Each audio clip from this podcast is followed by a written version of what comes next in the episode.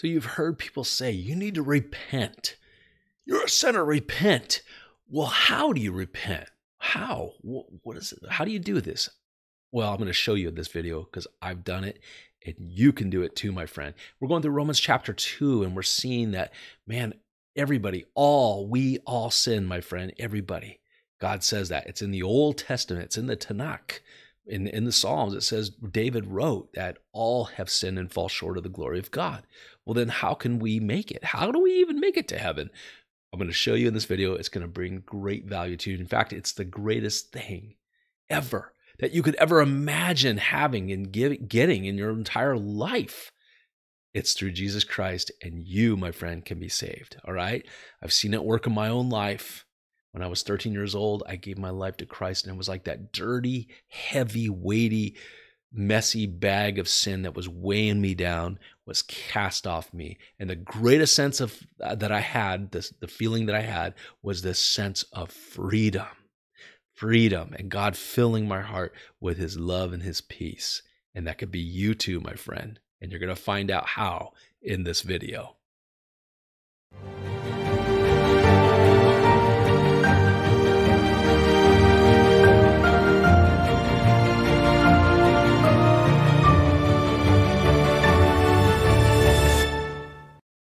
So, Romans chapter 2 this is where we are now. And this is the great chapter because it shows you that you need God.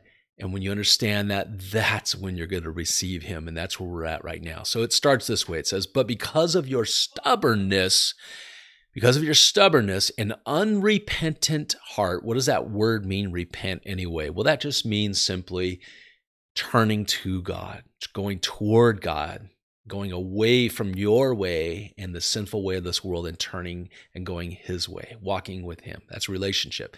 So you're when you're unrepentant, you don't want to walk with him at all. So in your unrepentant heart, you are storing up wrath for yourself. Who wants wrath stored up for themselves? I don't. Okay? If you're in your right mind, you won't either on the day of wrath and revelation of the righteous judgment of God, because God is righteous and we deserve his judgment because of our sin, right? That's what happens.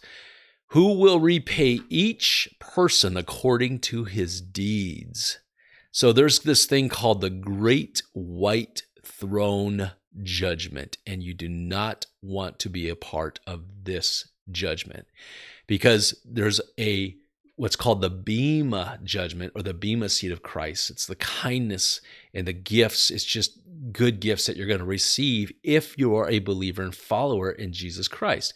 That one, in my opinion, that one comes after the seven year tribulation period where we receive gifts for all of the good works we did in pure motivation through Jesus Christ, the good stuff, and we get rewards for it.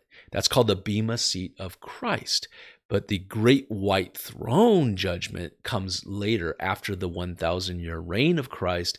And that's the one that you do not want to be standing before because that's the one where everybody is going to be judged according to their deeds. And it's and, and they're not covered in Jesus Christ. They're not covered in his righteousness. So they're just going to get the punishment that they deserve, some much greater than others. I mean, you know, there's different levels of heaven there's also different levels of hell. You know, jesus talked about it so i'm not going to argue with him. So that's what you don't want to end up going to is the great white throne.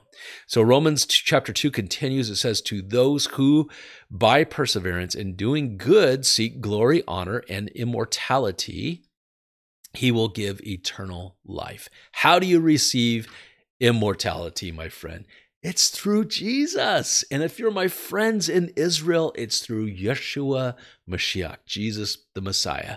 That's how. There's no other way. He said it. It's true. Everything he said is true. So you have to go through him and you will find eternal life. Jesus said, I am the life. He is the only way. And that's what you have to do, my friend. So, he will give eternal life. Now, what was that previous scripture? To those who by perseverance in doing good seek glory, honor, and immortality, he will give eternal life. But to those who are self serving and, and do not obey the truth, Oh, this is a big thing today, right? I mean, even where I work, I live in Washington State, which is very woke. You know, it's into this this new cultish movement that's spreading across our country and the world in a lot of places.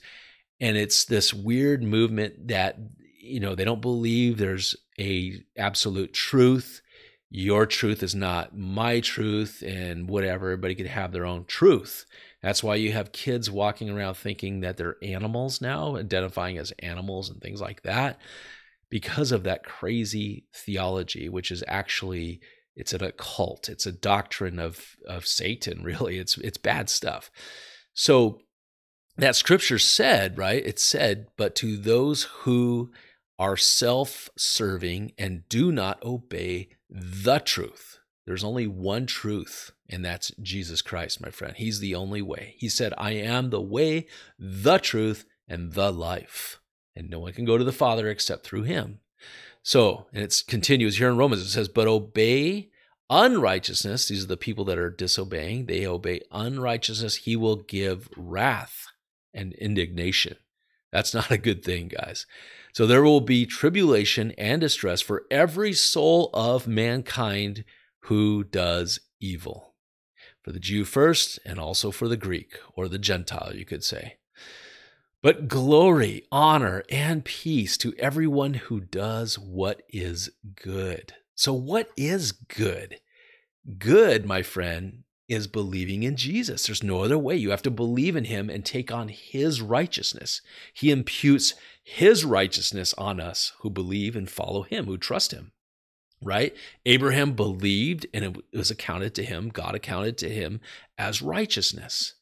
Believing, that's how. How were people saved in the Old Testament? The same way they're saved in the New Testament by grace through faith. Trusting and believing and receiving that free gift of God's grace. That's what Abraham did. And that's what you can do too. And you must do it now in this new covenant through Jesus Christ. So that's what we're looking at, guys. So here we are. But glory and peace and honor and peace to everyone who does what is good, to the Jew first, and also to the Greek or the Gentile, right? For there is no partiality with God. God looks at everyone exactly the same way. Now, some people say, see, it proves that God has nothing to do with Israel anymore. That's not true, my friend. Nations, he does have a plan with the nation of Israel. Now, as far as salvation goes, it doesn't matter who you are, whether you're Jewish or you're Greek or you're Gentile or Scottish. I'm mostly Scottish. I have like 1% Jewish blood, but I'm mostly Scottish and some English. And so it doesn't matter whether you're what ethnicity you are, you have to go through Jesus. So if you're Jewish, you have to go through Yeshua Mashiach to be saved. Now, there is a day coming where, where God, where Jesus is going to show who he is to the nation of Israel, and they, as a nation, that at one moment in time, will believe in him and receive him. Just like Joseph's story, right? He was rejected and despised by his own, sold for silver. He ended up getting falsely accused and sent to this place of the condemned. And it was there that two, he told the fate of two, just like Jesus was on the cross with two. One lived, one was cursed, right? Then he was raised up out of that place of the contempt, brought before the throne. He was the only one found worthy to reveal God's future plan. And he was exalted and glorified by he who sat on the throne. Then he had a Gentile bride, right? And then he saved during that seven year time of Jacob's trouble, that great famine over all the world. He saved who? Israel. All of Israel was saved. And that's the plan that God has with the nation of Israel in the future. Romans chapter 11 makes that very clear. So there's no partiality with God as far as each individual person goes. You must go to Jesus to be saved. There's no other way, my friend. All right? All right, let's continue on in the scriptures. So there's no partiality with God. Okay, huge, huge, huge. We're going to go into the rest of Romans chapter 2 in the next episode, my friend. I'm really looking forward to it. And I'm excited. I hope you will join because this book will bless you beyond measure. This book has sparked great revivals in history. In fact, the last one was the Jesus Revolution. There's a movie coming out about that. And the Jesus Revolution with Chuck Smith out of Calvary Chapel, Costa Mesa, which, by the way, he was a great supporter of Israel, and so was Billy Graham, and they were friends.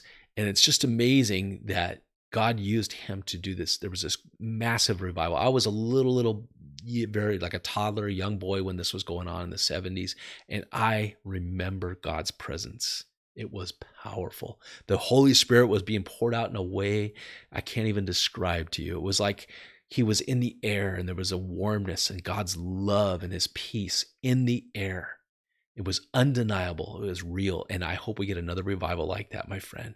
So, if you don't know Jesus, you can receive him by a simple prayer, my friend. You may feel uh, conviction in your heart about your sin, and that's a good thing. But you may also feel the knocking on the door of your heart. God knocks on the door of your heart. He says, Let me in. Jesus is saying, Let me in. And the Holy Spirit convicts your heart in that way. If that's speaking to your heart, you feel sorry for your sin, you want to receive God and His forgiveness, you just say this prayer after me because this is a broken and messed up world, and you won't find peace in this world. You only find peace through God, through Jesus Christ. All right? If that speaks to your heart and you want to receive Christ and follow Him as your Lord and as your Savior, you can do that right now. Say this prayer after me Dear God, I know I'm a sinner and I'm sorry for my sin. I turn from my sin and I turn to you. I believe that Jesus died on the cross for my sins. I believe that he shed his blood for me. I also believe that in three days he was raised from the dead and he's alive today.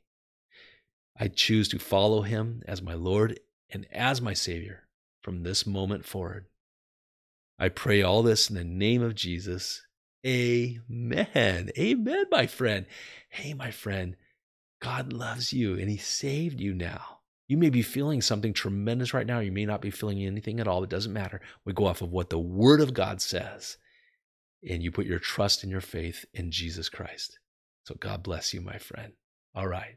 I'll see you guys next time. We're going to continue on in Romans chapter 2.